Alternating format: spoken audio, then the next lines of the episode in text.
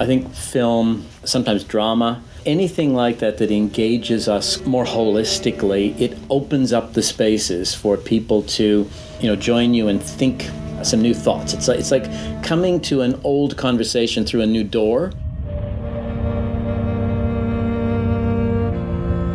That's Allan Demond and the soundtrack from a short film series called The Hosea Love Story.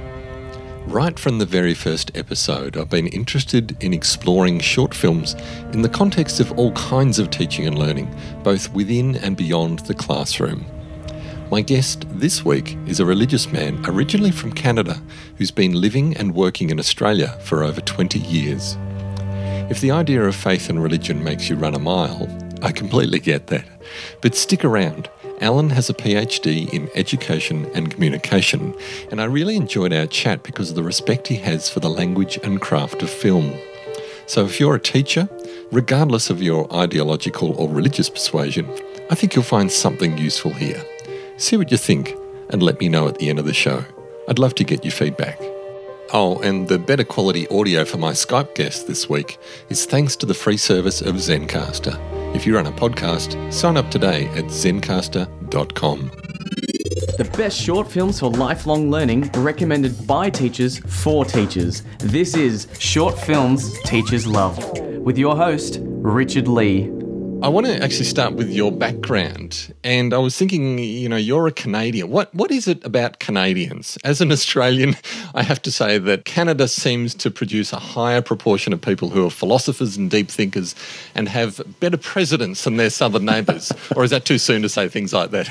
Sorry to all my American friends, but maybe it's an open wound. But there really there really is a cultural difference, isn't it? Yeah. Uh, so came to Australia in 1995 and came with my young family. Um, we moved here at the invitation of the church that I continue to serve. Um, and uh, yeah, Canada's a wonderful, wonderful country, and I count myself very uh, privileged to have a birth nation and a home nation of uh, such incredible, uh, world class, uh, yeah, just just marvelous. Uh, Canada shares a, a huge border, undefended, with the United States of America. So uh, there's a long, long history of learning to, you know, live together, uh, travel well. And one of our prime ministers some years ago referred to it as, uh, you know, the mouse living with the elephant. Uh, so Canada has its own distinct culture and uh, a real sense of identity, uh, but it can't help but be defined in part and influenced by uh, just the massive community that lives next door. And uh, every time they move, uh, we scurry to uh, to respond in various ways. So your your background, uh, you mentioned you had some studies in philosophy, but also education and communication. Tell me about that. Yeah. Uh, so my first degree is in philosophy, and uh, I, would like to tell you that you know I've, I've always been a, a deep thinker and, and, wanted to pursue those issues. Truth is, I had a, a friend who was doing philosophy. Uh, I didn't know what else to do, and so I thought, well, I'll do that. So uh, I had the privilege to uh, study study philosophy and then to build theology on that, and to uh, pursue some studies in education, and then to do a bit of teaching in religious education, public speech communication, uh, philosophy and a few other bits and pieces. So, uh, in Canada, I uh, studied at uh, Acadia in eastern Canada and then went off to uh, Princeton University in the US to get a master's degree and then uh, here in Australia have continued those those studies. But you ultimately got a PhD too, and didn't you? Which was in the area of which? Yes, yes. So my PhD is in uh, education. So so taking a, a, an educational philosophy and applying those insights to communication in the faith community. So preaching. How, how do we how do we understand preaching? How do we do that well? But how do we help others grow in that area. Now, before we get into the, the film and media communication side of things, let me unpack this this idea about um, about being a Christian. Um, you know, as you know, Allan, I'm also a Christian, but I think you have it harder because I don't get paid to be an upfront leader of a community of you know people in this faith, and and in a sense, you have to people are expecting you to be firm and certain about that faith. So, what, what keeps you going in your role as a minister? Because surely you'd have times of doubt and struggle.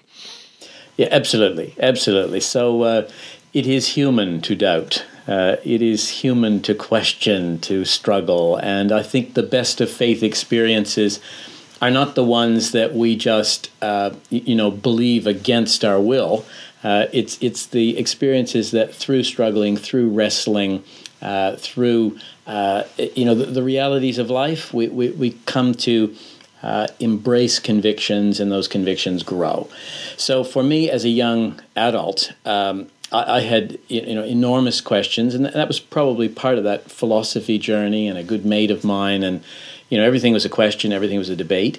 Um, and to to sort of pursue that journey and that inquiry, uh, it's engaging, it's fun, uh, but but but the real I think enjoyment for me as a as a minister, a leader in a church, uh, is people's lives, seeing transformation. So seeing how ideas impact behavior, seeing how big picture ideas, you know, the the the the, the, the massive commitments uh, of life that have been wrestled with, you know, since ancient days. How does that impact on a daily basis? And so that's where preaching or uh, teaching in a in a faith community has its traction. People are seeking peace. People are seeking some sense of uh, you know uh, help for interpersonal relationships, some sense of connection, purpose, you know, all, all those ideas. We, we all seek that. And so I get to participate with people in that journey. I get to um, explore those spaces and bring people into dialogue with each other and bring people into dialogue with uh, you know the, the ancient stories of faith so within the christian tradition we have christian scriptures the hebrew scriptures and, and they're ancient writings uh, so, uh, you know, we, we engage with this stuff that has a long and wonderful heritage and find that it opens up and it connects, and so many people are so profoundly helped. So that's what, that's what keeps me engaged. And and the church that you lead, so it's not a, a, big denomination, is it? Yet it's definitely based in an area of Melbourne that you could call a Bible Belt with lots of other big Protestant churches around it. Tell me about the church. So uh, the church that I lead is called New Hope Baptist Church. And the uh, the Baptist denomination in Australia, it's sort of a, a lesser known denomination. So uh, it's actually quite sizable in numbers. It's it's larger than some of the other denominations that you know you would think of as um, sort of alternates to the Catholic and the Anglican community. Um, but we don't have a structure at the top that drives activity or or uh, speaks to the public space, you know, with one voice for Baptists. That's part of our part of our genius, and uh, as with every strength, it brings its weaknesses. But ba- Baptists are local, and so we have our communities, you know, in a particular area, and the the decision making, the discernment, uh, the ownership, the practice of ministry, the engagement with community, it's all owned right there locally. So we associate with one another. But there isn't a hierarchy telling us what to do. And so very often the Baptist community sort of flies under the radar because of that. So at New Hope uh, Baptist Church, we have a whole range of uh, just interesting and, and fun activity. Uh, we have a preschool and a cafe and uh, a community care uh, enterprise that runs English second language classes and uh, feeds folks on a Saturday night who are lonely or disenfranchised and uh, offers help to people who are in financial crisis and counseling and uh, just, a whole range of community engagements. Uh, so it's it's about the church living out this life in Christ, this this connection with the divine, and uh, uh, you, you know helping one another on the journey of life. Well, that leads, I think, nicely into the first film that um, you have recommended, Paula's Story. Hi, I'm Paula Raab, and we're standing in my retail store, Taylor Francis, in Blackburn.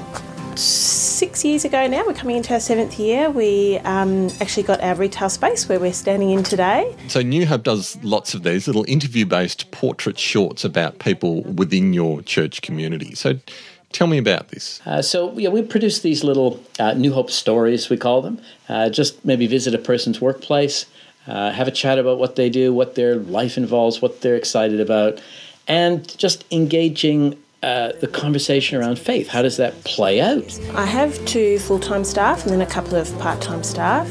They all know where I stand, they all know that we have to be ethical with things. You know, we don't make up stories if we've made a mistake, we apologise if we've done something wrong and we move on.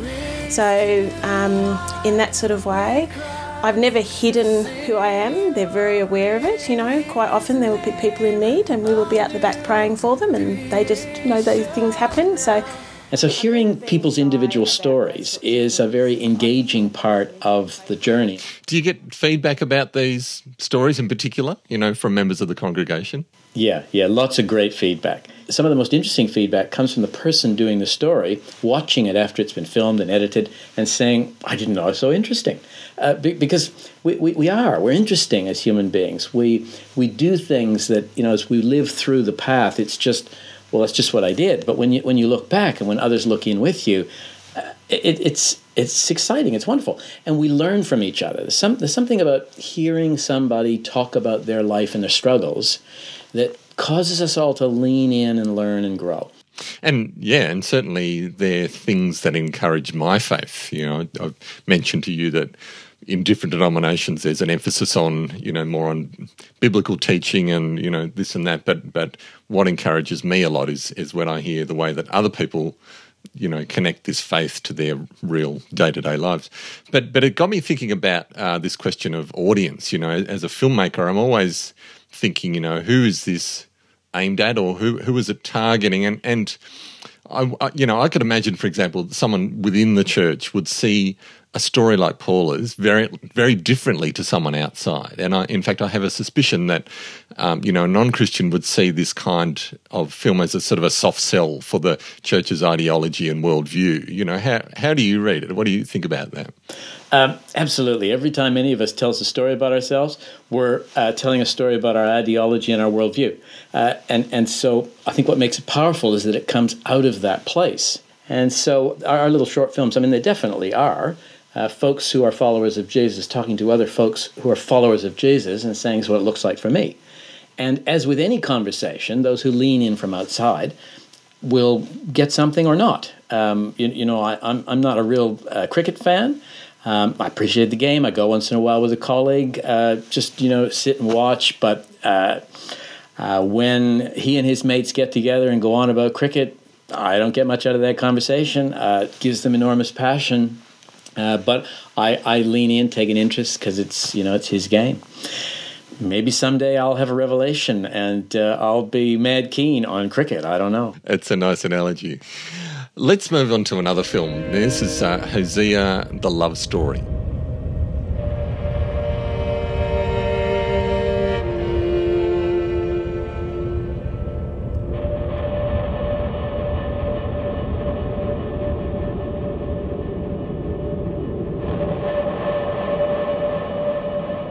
Uh, so we were planning to do some teaching out of an Old Testament book. Uh, one of our guys, quite randomly, uh, on online, uh, doing a little research, found this this video series. So we sent a message off to the church and said, "Hey, can we use this stuff?" And they sent a message back saying, "Yes, absolutely." Uh, they put a bunch of work into preparing this thing. It's online; anybody can use it. Um, and they're, they're just little little snippets, couple of minutes that introduce um, you to the themes in segments of the book of uh, Hosea. Um, so the book of Hosea is about a, a prophet's journey in explaining to uh, the ancient Israelites what what uh, is involved in their their behaviors that were insulting God and God's character, and it's a book that explores how does that affect God. What, what's what's God's take on that? And this makes it such an interesting book because we often think about our take on God. This is a book that explores God's take on us. And uh, so it, it, uses this metaphor of um, a broken relationship. Um, but what really is kind of almost risque about it, uh, the, the, the prophet marries a prostitute and the relationship blows up. And the prophet is instructed to hang in there with her, and the relationship gets restored. So it's kind of an earthy sort of thing. Now you can read that as you know Old Testament language, churchy language, and you can miss a lot. But when you come to church and up on the screen is an image of a prostitute, and you know she's a prostitute, and and it's you know moving through the the elements of the uh, opening section of the of the story, and then just freezes. Uh, it's a wonderful context, you know, in which to now explore it. And and a lot of biblical stories do have those inbuilt metaphors, you know, and, and there are the, the range of there's the letters, there's the you know the law, there's the but you know a lot of the prophetic books actually are rich in symbols and, and stuff that filmmakers deal with all the time. And and I guess to me that was also why I was impressed with it. It was less, you know, my, my pet peeve is um, people that want filmmakers to make, you know, a selling tool that want to convince you of something and are there to sell. This film was less about the filmmaker convincing me about anything and just simply revealing a biblical narrative that was already there. But just just let me jump back to this idea of um, how you use it in the context of preaching because um, you know, in some ways, using a film in the place or, you know, in conjunction with preaching, you're almost competing with the screen. How, how did you find that as a new thing for you, you know? Look, it, I, I, I, it was positive, positive experience because I think, I think film, uh, sometimes drama, um, anything like that that engages us creatively, engages uh, us more holistically, it opens up the spaces for people to, you know, join you and think uh, some new thoughts. It's like it's like coming to an old conversation through a new door that we haven't entered before. You're right that there was a sense of you know very powerful because powerful short films, and uh, you know very powerful imagery. It's it's always a challenge I think when when you are commentating on something uh, to posture yourself as the one who's going to now explain that. And, and it, it, it, it's far more powerful to try to just let it speak for itself. And this is what I find to be profoundly true about the biblical content. Some people start to read it and they get really frustrated. Well, it's no wonder.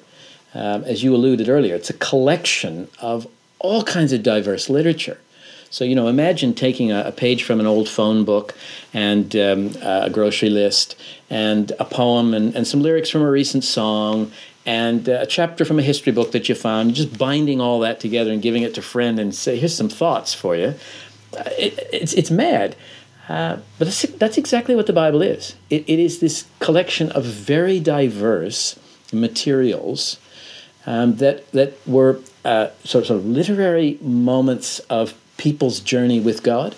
And so, so letting that material speak. Um, so, so, in a sense, the short film, the Bible, and Allan, the, the communicator, are all trying to do the same thing here.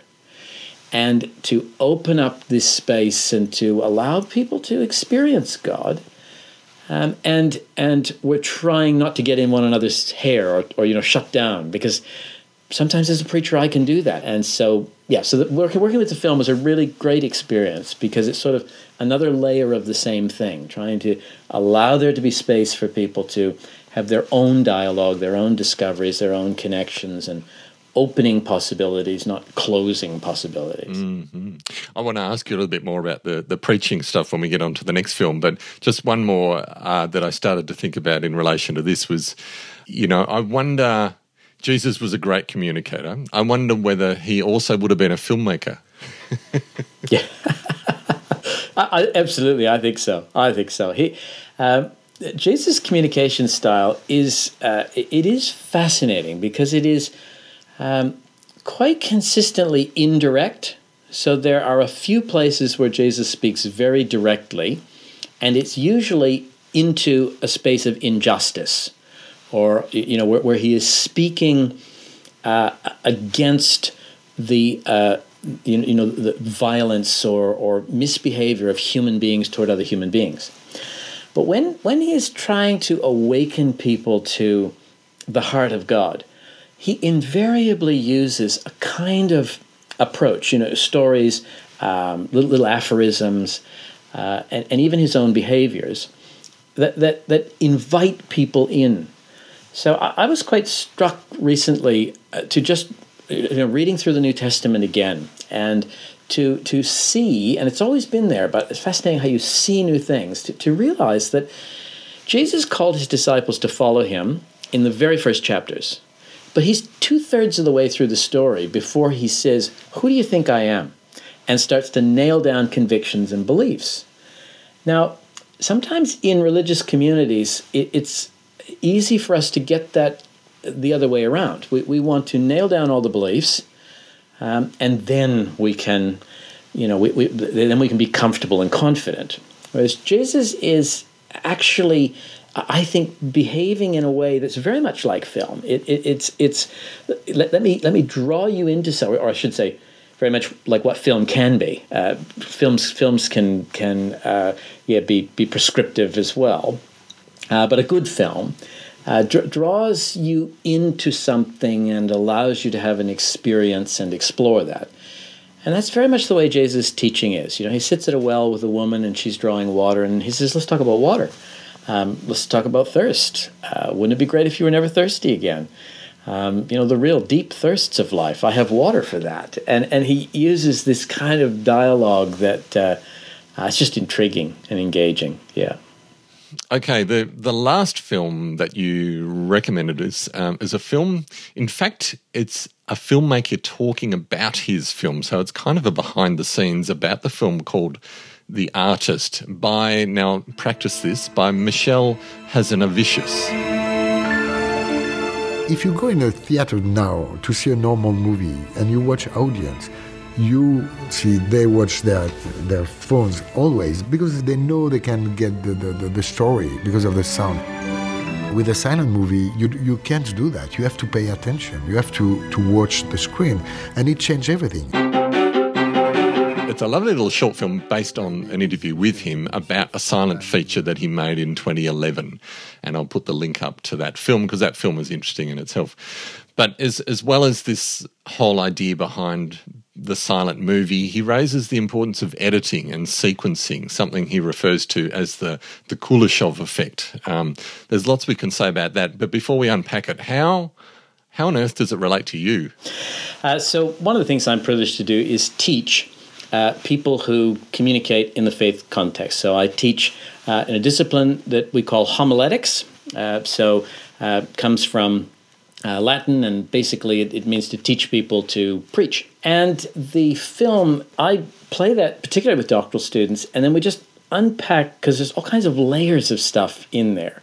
So he talks about uh, the limitations. the Artist is a black and white film, and it's a silent film, and produced in the 21st century.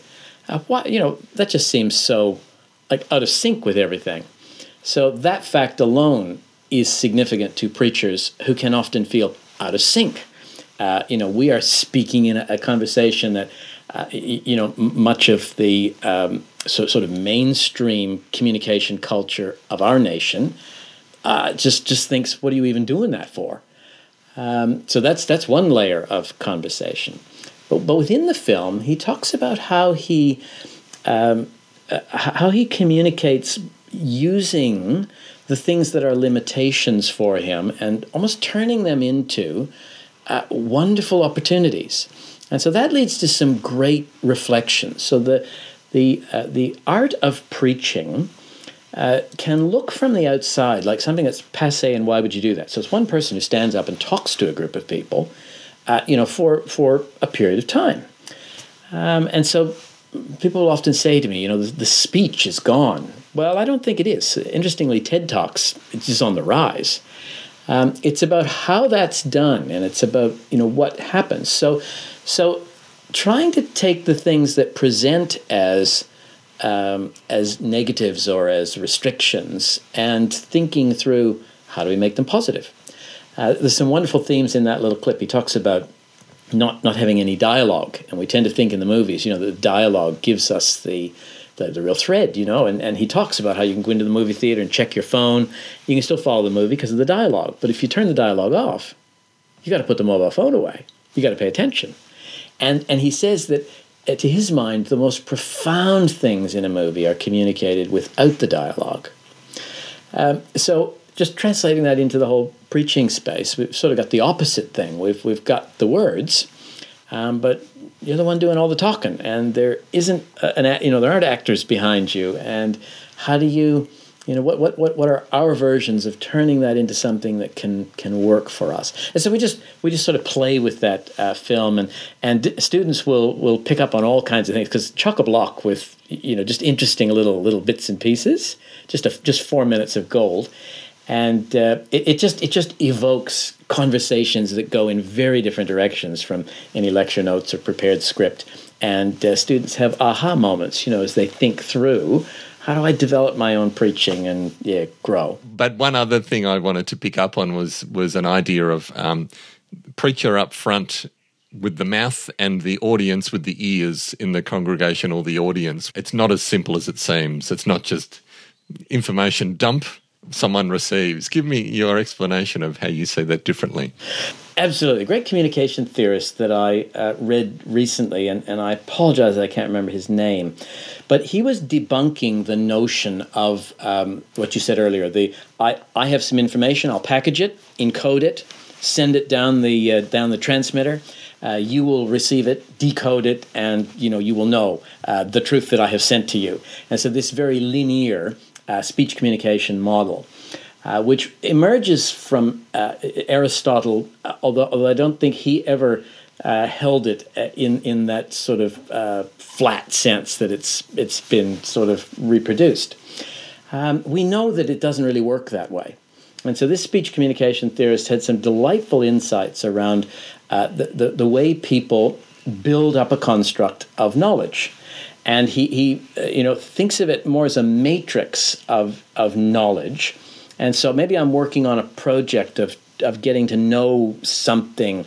Um, and I bump into you and we have a conversation. You say something interesting, and I take that little piece and I put it into my matrix, and I uh, it becomes a part now of how I am understanding, how I am knowing, how I am perceiving this, uh, whatever it is, whatever my knowledge project is. I'm learning to play tennis, or I'm trying to find God, or I'm trying to understand what peace means in my life, and in I'm trying to fix my marriage.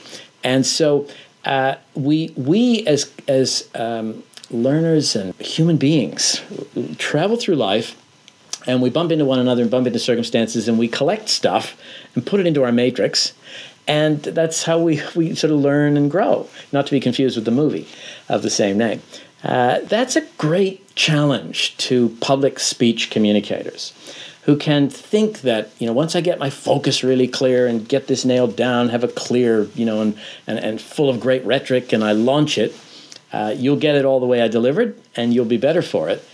Doesn't actually happen that way. Um, it's a very messy space, and to to be okay with that, and to um, sort of uh, it, it sort of humbles us, I think, you know, as public speech communicators um, teachers, uh, you know, people who have any sort of upfront role where I'm going to do the talking now and you're going to do the listening. Well, actually, no. No, you're going to do some processing. You'll listen a bit. You'll you'll capture some ideas. You'll probably you'll do some things with that, and you'll you'll do what you want to do.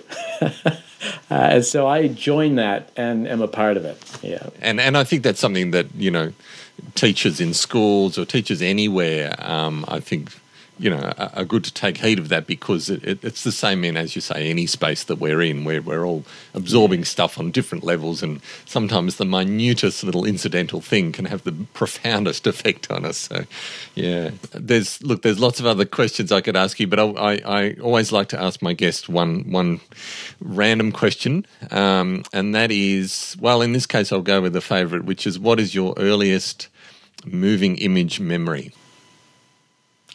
Earliest moving image memory.